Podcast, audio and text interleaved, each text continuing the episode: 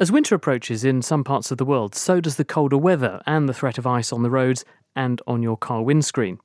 But help is at hand from Kansas State University's Alexander Van Dyke. As he explains to Charis Lestrange, he's created what's known as a biphilic material that can help stop frost from forming so easily on a surface.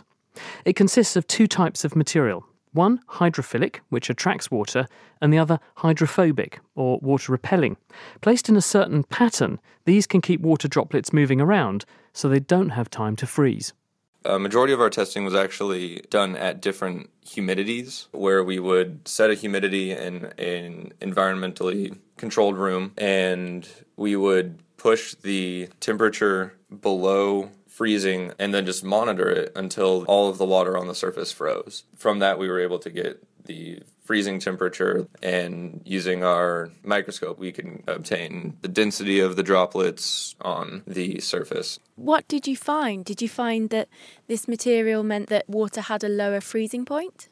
With this material, we were able to push the freezing point at 60% relative humidity down from negative one and a half Celsius to negative five degrees Celsius. We also found that the droplet density appears to have a correlation with the freezing time, where if you have a higher concentration of drops on the surface, the faster it will freeze. What applications do you think this material could have? Anywhere where you want either to inhibit frost. Most applications it will form. We're not going to be able to completely stop the freezing from forming, but say you want a less dense ice layer or a thinner ice layer, those can be refrigeration, the offshore uh, wind turbines that get ice on them, airline wings, car windshields. Oh, I know that I absolutely hate getting up a little bit earlier to scrape the ice off my windshield. So, would this be able to potentially help me not have to do that in the future?